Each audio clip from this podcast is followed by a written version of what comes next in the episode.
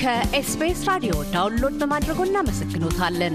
ሙሉ ፕሮግራሙን እንዴት ማድመጥ እንደሚችሉ ለመረዳት SBS dot com dot au slash Amharic ይጎብኙ። የቀድሞው የወሎ ዩኒቨርሲቲ ፕሬዝደንትና የግል ተመራማሪ ዶክተር አሰፋ ባልቻ በቅርቡ ታሪካዊ ምርመራ ከቡዳ ጋር የተገናኙ የጤና እክሎች በወሎ በሚል ርዕስ መጣጥፋቸውን ለህትመት አብቅተዋል። ይህንኑ አስባብ በማድረግም የቃለ ምልልሳችንን መነሻ ቡዳ ምንድን ነው? ታሪካዊ መነሻውስ ከየት ነው? ስንል መጠይቃችንን አቅርበናል። ዶክተር አሰፋ እንዲህ ያስረዳሉ። ካሳሁን እግዚአብሔር ይስጥልኝ ባደረክልኝ ግብዣ ለቃለ መጠይቆ ርዕሱ እንደሚያመለክተው የቡዳ ወይም ደግሞ የክፉ አይን የሚባል አለ። በአረብኛውም አለ ይሉታል ሀሱድ ሀስድ ሀሲድ ነው ሀሱድ እንለዋለን ነው ሀሱድ እንደዚህ የሚሉት ነገር አላቸው።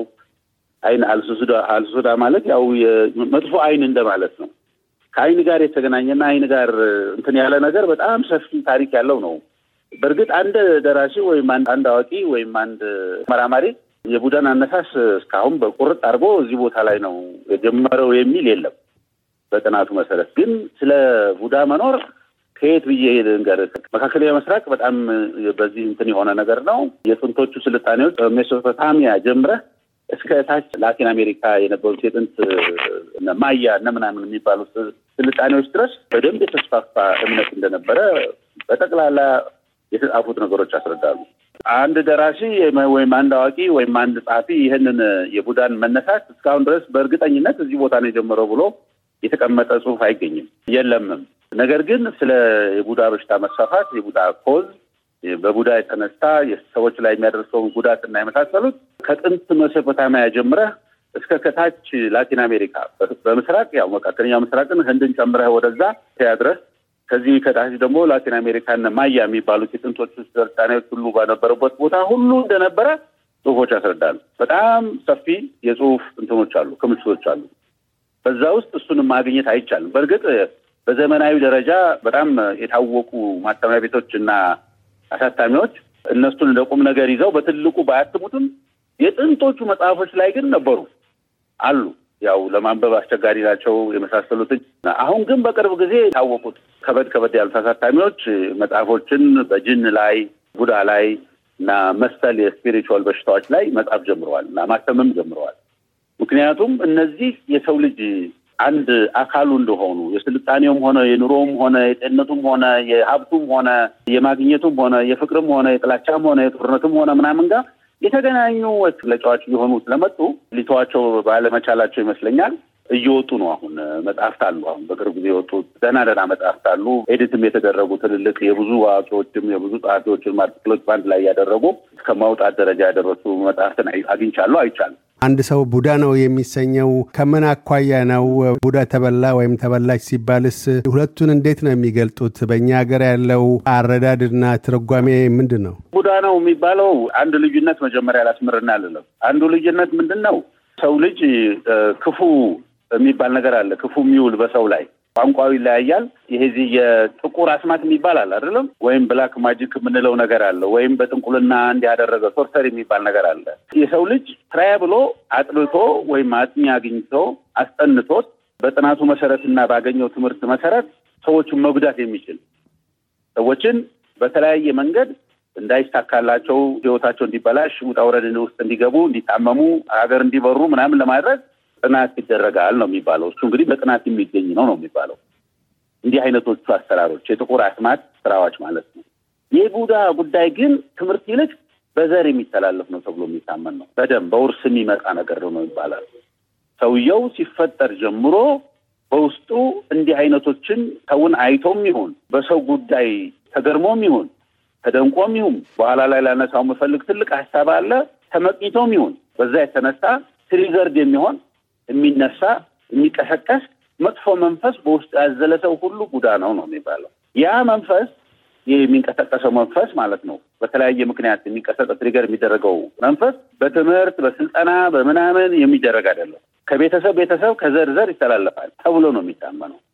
ስለዚህ ይሄ የሚተላለፍ መንፈስ ሰውየውን ወደደም ጠላም ስሜቱን የሚቀሰቅሱ ነገሮች ባየ ቁጥር ያንን የሚለቀውን የመንፈስ አደጋ ልበለው ወይም offense ወይም የሚወረውረውን መጥፎ በሽታ አምጪ ሰው ጎጂ የሆነ እንትን ከማድረግ አይመለስም ነው የሚለው። እንግዲህ በዚህ መጀመሪያው ሰው እንግዲህ witchcraft የሚባል ነገር አለ። witch ን በደንብ ተርጉሞ የሚያዩ ሰው ስለሌለ witchcraft የሚለውን ነገር ለመተርጎም የሞከረና በትክክለኛው መንገድ ለማስቀመጥ የሞከረ የመጀመሪያው ኢቫንስ ፕሪቻርድ የሚባል anthropologist አለ። እሱ ነው እንደዚህ ልዩነታቸውን ለማስመር የሞከረው። ይሄ በጥናት የሚገኝ የ sorcery ና ያንትን ጉዳይ፣ ይሄኛው ደግሞ በዘር የሚተላለፍ በሚል ለማስቀመጥ የሞከረ እኔም የተቀበልኩት ትርጓሜ ነው። ስለዚህ እነዚህ ሰዎች በዘር የሚተላለፍባቸው በሽታ ስለሆነ ተውን ብትላቸው የሚተዉት አይደለም። ምን excite እንደሚያደርጋቸው ወይም ምን እንደሚያነሳሳቸው እና ምን እንደሚፈልጉ በውስጣቸው ያመቁት ነገር ይኖራል። ምሳሌ እንግዲህ በኋላ በዝርዝር እመጣበታለሁ። በሚያዩት ነገር የሚደነቁ ወይም የሚገረሙ ወይም የሚጠኑ ከሆነ ይሄዳል ተብሎ ነው የሚገመተው። ነገር ግን ከሱ ወጣ ብለን economic aspect ኡን ወይም ደግሞ socio economic aspect ኡን ከተመለከትን ከዚህ የወጣ ብዙ ጊዜ በዚህ በቡዳነት የሚጠረጠሩ አካባቢዎች አሉ። ወይም ተብለው ናቸው ተብለው label የሚደረጉ አካባቢዎች አሉ። ምንድን ናቸው ያላችሁ እንደሆነ የዕደ ጥበብ ሰራተኞች ናቸው። በተለይ የብረት iron smiths የሚባሉ አሉ። iron smiths ወይም ደግሞ ይሄ gold smiths ም ሊሆን ሊሆኑ ይችላሉ። አብረው ሊገቡ ይችላሉ። ብቻ ይሄ በእሳትና በእሳት የሚጫወቱ እሳት ጋር በአፋቸው የሚተፉ ብረትን አቅልጠው ወይም ወርቁን አቅልጠው ወደ ጌጥነት የሚቀይሩ ምናምን አንጥረኞች፣ ዕደ ጥበብ ሰራተኞች፣ የብረት ቀጥቃጮች፣ ሸክላ ሰሪዎች እያልክ ሸማኔዎችም አንዳንዴ ይገባሉ የመሳሰሉት እያልክ ይሄዳለህ። ዝም ብሎ ተራ አጀክቲቭ አይደለም። ይሄ ተራ የስም እንትን አይደለም። እሱ ምንንም ለማመልከት የሚጠቀሙበት ነው። የዚህ አይነቱ እምነት ከምን ሊመጣ ቻለ? በተለይ በእንደዚህ አይነት የዕደ ጥበብ ወይም የሙያ ዘርፍ ውስጥ ያሉ ሰዎች ከሌሎች የሙያ ዘርፎች በተለየ መልክ ለእነዚህ አካባቢ ሰዎች በእኛ ሀገር ውስጡን ከቡዳ ጋር ባለው እምነት ያያያዟቸው ምንድን ነው? ሁለተኛ ቡዳ ሲባልስ አይኑ በምን መልክ አይቶ ነው ያንን ሌላውን ሰው ህመምተኛ ሊያደርግ ይችላል የሚል ምርምር የሚያሳየው ወይም ደግሞ በአፈ ታሪክ የሚነገረው? አንዱና ትልቁ conventional የሆነው explanation ምንድን ነው? እነዚህ በዕደ ጥበብ ስራ ላይ የሚሰማሩ ሰዎች ብዙ ጊዜ በብዛት ዘጠና መቶ የሚሆኑት እና ከዛ በላይ ብዙዎቹ የእርሻ መሬት የሌላቸው ሰዎች ናቸው። እርሻ መሬት የላቸውም። በእርሻ መሬት ላይ አይሰማሩም። በግብርና ስራ ላይ አይሰማሩም። ስለማይሰማሩ መጀመሪያውኑም ባልተሰማሩበት ሙያ ማለት ነው ባልተሰጣቸው መሬት ላይ ምንም ማድረግ ስለማይችሉ ለመተዳደሪያ የሚያደርጓቸው ስራዎች የዕደ ጥበብ ስራዎች ናቸው። ሸክላ መስራት የግድ ያስፈልጋል። የሚገርም ነገር ሸክላውን ሁሉም ሰው ነው የሚፈልገው። ከምጣድ ምጎጎ ነው የምንለው ከምጣድ ጀምረህ እስከ መሸፈኛው ማለት መክደኛው እስከ ቁጥር ስፍር የሌላቸው የቤት ሸክላ ስራዎችን እና የመሳሰሉትም ሁሉ የሚሰሩት እነሱ ናቸው። ጀበና፣ ድስት ምን እያልክ እየዘረዘርክ የምትሄደው በብረቱም በኩል ልክ እንደዛ ነው። በቅሎ ጌጥ ጀምረህ እስከ ጋሻና ጦሩና የፈለግከውን ነገር ወራዴና እንትኑ ሁሉ የሚሰሩት እነሱ ናቸው። ተፈላጊዎች ናቸው። የተፈላጊ የስራ division of labor እንበለው ወይም division of እንትን ነው። ይሄ በኢኮኖሚክሱ የሚያስፈልግ ነው። አንድ ህብረተሰብ እነዚህን ሳይዝ መኖር አይችልም።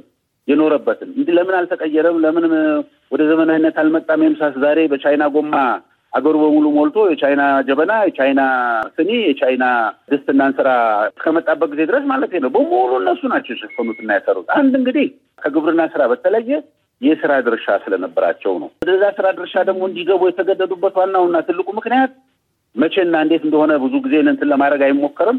ይህን የሞከረው ሪቻርድ ፓንክረስት ነው። የሪቻርድ ፓንክረስትን መጽሐፍ ብትመለከተው ከ medieval time እስከ አጤ ቴዎድሮስ ድረስ ያለውን የዚህን የ craftsmen እንትን ዘግቦታል። በእንትን ላይ መጽሐፉ ላይ Social History የሚባል አለ። ኢትዮጵያ Social History ኢትዮጵያ የሚባል አለ። እዛ ላይ አስቀምጨዋለሁ። እዛ ላይ ብትመለከት በየዘመኑ የነበሩትን የብረት ስራ፣ የቅጥቀጣ ስራ፣ የዚህ አሁን የምንላቸው የሸክላ ስራ፣ የምናምን ስራዎች በየዘመኑ ከመካከለኛው ዘመን ጀምሮ እስከ ቴዎድሮስ መጨረሻ ድረስ አብሮ ተጉዘዋል። እንደ አንድ sub chapter ወይም topic treat አድርጎታል። አሉ አልተቀየሩም። የሚገርም ነገር ለምንድን ያልተቀየረው? ወደ ሌላ መንገድ አልሄደም እንዳንል የመጀመሪያው explanation ይመስለኛል ይዘር በእምነታቸው ወይም በችሎታቸው ወይም በተፈጠረ አንድ ሁኔታ መሬት የማያገኙበት እርሻ መሬት የማያገኙበትና ራሳቸው አርሰው የማይጠቀሙበት ሁኔታ ተፈጥሯል። ያ በቀጣይነት መጥቷል። በእርግጥ አንዲት ምልክት መስጠት ሞከር አድርጌያለሁ። እርግጠኛ ስላለው በጣም ጭብጥ ያለ መረጃ ስለሌለችው ነው እንጂ ይሄ ሁኔታ የተቀየረው በደርግ ጊዜ ነው። ደርግ መሬት ለገበሬዎች ሲሰጥ ለእነሱም፣ ለቀጥቃጩም፣ ለሸማኔውም፣ ለሸክላ ሰሪውም፣ ለሁሉም አብረው እንዲደርሳቸው አድርጓል። ስለዚህ ወደ እርሻ ስራም አብረው መሰማራት ጀምረዋል። ይሄ ስል ሙሉ በሙሉ ሁሉም አይሰሩም ነበር ማለት አይደለም። የተወሰነ ይሰራ ነበረ። በእርሻ የጓሮም ብትሆን ትንሽ ነገር ይኖራቸዋል ይሰሩ ነበር። በተደራቢ ግን እና በዋናነት የገቢ ምንጫቸው ሽምንና ሸክላ ስራ፣ የብረት ስራ ምናምን የነበረ ነው። በአይን አንድን ሌላ ሰው ለህመም የመዳረግ አቅሙ እነዚህ ሰዎች ለምን ሰው ይጎዳሉ የመሳሰል የመሳሰል የሚለው እንግዲህ ይሄ የ social construct የምንለው ነገር አለ። በ social science ውስጥ አንድ ትልቁ ነገር ይሄ ነገር ተፈጥሯዊ ነው ወይስ socially constructed የሆነ ነገር ነው ይባላል። እምነትም ይሁን አንድ የሆነ ነገርን አንስተህ ይሄ ነገር በእርግጥ የተፈጥሯዊ ነው ወይስ socially ከጊዜ ብዛት እና ከጊዜ እንትን ጋር አብሮ ሃይማኖታዊ explanation እንደዚህ ማህበራዊ explanation ማህበረሰባዊ እይታ ምናምን ይጨማመሩበትና በዛ መመልከት ይሞከራል። ስለዚህ እሱንም በዛ አይን አንጻር ብትመለከተው ነው ደስ የሚለው እና ይሄንን ምንድን ነው ያደረገው የነሱ የጥበብ ችሎታ እና ኃይል ማለት ይቻላል ወደ እንትን ነው የተወሰደው ወደ supernatural ወደሆነ መንፈሳዊ ወደሆነ ነገር ውስጥ ነው መውሰድ የተሞከረው። እነዚህ ሰዎች ይህንን ኃይል ይህንን ጥበብ ያገኙትና master ያደረጉት መንፈሳዊ የሆነ ነገር ቢኖራቸው ማለት መንፈሳዊ spiritual የሚለው ነው። ምን ያህል ይገልጸዋል አላውቅም። ከዚህ ከኛ ከምናየው ከተጨባጩ ዓለም ወጣ ያለ ሌላ extra የሆነ ጉልበት፣ እይታ፣ አስተሳሰብ፣ እውቀት ሰጥቷቸው ነው ማለት ነው ይህን ነገር የሚሰሩት የሚል ነገር ታክሎበት ቢታይ ደስ ይለኛል። ከዛ አንጻር ነው እንግዲህ እይታቸውም አደገኛ ነው። ለምን መሰለ የ social segregation አለ። ከእነሱ ጋር አለመደባለቅ፣ ከእነሱ ጋር አለመዋለድ፣ ከእነሱ ጋር አለመጋባት፣ ከእነሱ ጋር አብሮ አለመዋል፣ ከእነሱ ጋር አብሮ አለመብላትና አለመጠጣት የሚሉ ነገሮች የመጡት በ occupation ኣቸው የተነሳ ነው። occupation ኡ በኢትዮጵያ ውስጥ አሁንም ድረስ ፕሮፌሰር መርድ እንዳስቀመጡት የ millenarian tradition የሚሉት ነገር አለ። የኢትዮጵያን ደግሞ ይህንን የቴክኖሎጂ አለመሻሻል ጉዳይ እስካሁን ድረስ በትንሹም ቢሆን የጻፉት እሳቸው ብቻ ናቸው። ምክንያቱም ባለበት ላይ ተገትሮ ቀርቷል። ለኋላ መቅረታችን ዋናውና ትልቁ explanation መፈለግ ያለብን ከራሳችን ጋር ሲሆን እሱም የጀመርነውን የሽመና ስራ ሸክላ ስራ እንዳንወስደው ሰውየው ላይ adjective ለጥፈንበታል፣ ስድብ ጨምረንበታል። even ግብርና አንተ ገበሬ ተብሎ የሆነ ቅጽል ተሰጥቶታል። አፈር ጋር በመጋፋቱ አፈር ላይ በመዋሉ ብረት ቀጥቃጩም አንተ እንደዚህ ተብሏል። እና ይሄ ሙዳት የምትለው ተቀጽላው ስሙና እንትኑ ከፍተኛ ችግር ፈጥሯል። የቴክኖሎጂውን አለመሻሻል አምጥቷል። ስለዚህ ስለዚህማ እነዚህ ሰዎች የማይቀየሩት እናንትን የማያደርጉት ኩሮ ከተመለከቱ የአንተን ሀብት ከቀኑበት ያንተን የሚስት ቆንጆ ካዩት ያንተን ሌላም ነገር የሰውነት አካል ሊሆን ይችላል። ቅድም እንደነገርኩ የ material wealth ሊሆን ይችላል፣ ስልጣን ሊሆን ይችላል፣ ሌሎች ነገሮች ትምህርት ሊሆን ይችላል፣ እውቀት ሊሆን ይችላል። ከቀኑብህ ሊጎዱ የሚችሉ አደገኛ ሰዎች ናቸው የሚል ልክ በአስራ ሰባተኛው century ቶማስ ማን ነው የሚባለው የእንግሊዙን እንደጻፈው ሁሉ የዚህን የ witch craft hunting የሚባል ነገር አለ። በጣም ሴቶችን ባልቴት የሆኑ ሴቶችን ምናምኖችን አይናቸው መርዝ ነው እንደዚህ እየተባሉ እንደተጨፈጨፉት ሁሉ እዚህ አልተጨፈጨፉም እንጂ የዛን አይነት እይታ ያለው ይመስላል። ለሁሉም ችግር ለሁሉም ህመም አንዱ ተጠያቂ ሰዎች እንግዲህ በማህበራዊ ግንኙነታቸው በተለያየ እንትን ሊጋጩ ይችላሉ፣ ሊቀናኑ ይችላሉ። ይሄ ቅናት የሚባል ቃል envy ወይም jealous የምንለው ቃል አሁንም በደንብ በትክክል ማየት የሚፈልገው ነገር አለ። ከብዙ ዲስፕሊን አንጻር መታየት ያለበት ነው። ከአንድ አካባቢ ነገር አይደለም። ምክንያቱም ሁሉ ነገራችንን ነክቷል። አይደለም ኢኮኖሚ፣ social እንትናችንን ሁሉ ፖለቲካችንን ሁሉ እያበላሸ መጥቷል። ለምን የሚለው ነገር የዚህ ቅሪት ነው። እገሌ ስላደረገው ነው ይሄ እገሌ እንዲህ ሆነው፣ እገሌ ስለደገፈው ነው እገሌ ተሾመው፣ እገሌ ስለጠላው ነው ከስልጣን የወረደው እንጂ እውቀትን መለኪያ አድርገን የመጠቀም ነገር ከተውን ቆይተናል። ስለዚህ አንዱና ትልቁ መሰረታዊ የሆነ ለኋላ ቀርነታችንና ቴክኖሎጂያችን ላለመሻሻሉ ምክንያት የሆነው እነዚህ ሰዎች የበሽታ አምጪዎች ናቸው ጭምር የሚል ክስ ስላለባቸው ነው። ክሱ አለ።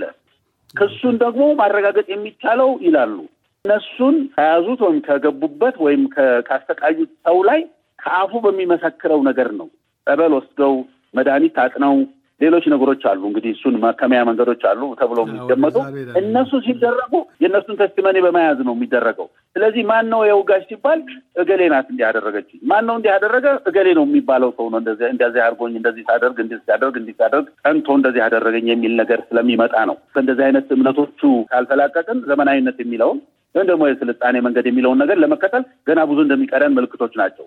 ስለዚህ እነሱን ነገሮች ለማስቀረት በሚያስችል መንገድ መፍትሄ እስክናገኝለት ጊዜ ድረስ ግን ተከሳሹ የሚሆኑ ከሳሾቹ የሚያመጡትን ነገር ተቀብሎ ለማጣራት ወደ መስራት ኮሩ ይሻላል እንጂ የለምም አለም ብሎ መከራከሩ አይጠቅምም። ምክንያቱም አሁንም አሁንም አሁንም አሁንም ባለንበት ቦታ በየቦታው ሰዎች ይህንን ነገር ሲያደርጉ ያለው እኔ በአይኔማ ያለው አሁንም ኮመን ስለሆነ ለምን ትንሽ መርመር አድርገን ሞከር አድርገኑ ወደ የት ይወስደናል የሚለውን የመፍትሄ ሀሳብ ለመፈለግ አንሄድም የሚል መጨረሻ ላይ የሰጠው ሀሳብ ያለች በዛ አይነት መንገድ ነው የተመለከትኩት። ከዶክተር አሰፋ ባልቻ ጋር ያካሄድ ነው ቃለ ምልልስ በዚሁ አልተገታም። በቀጣዩ ክፍል በቡዳ የተያዘ ግለሰብ መለያ ምልክቶችና ከህመም የማገገሚያ መንገዶችን አንስተው ይናገራሉ። እያደመጡ የነበረው የኤስቢኤስ አማርኛ ፕሮግራምን ነበር። የፕሮግራሙን ቀጥታ ስርጭት ሰኞና አርብ ምሽቶች ያድምጡ። እንዲሁም ድረገጻችንን በመጎብኘት on demand እና በ SBS ሞባይል app ማድመጥ ይችላሉ። ድረገጻችንን SBS dot com dot au Amharic ን ይጎብኙ።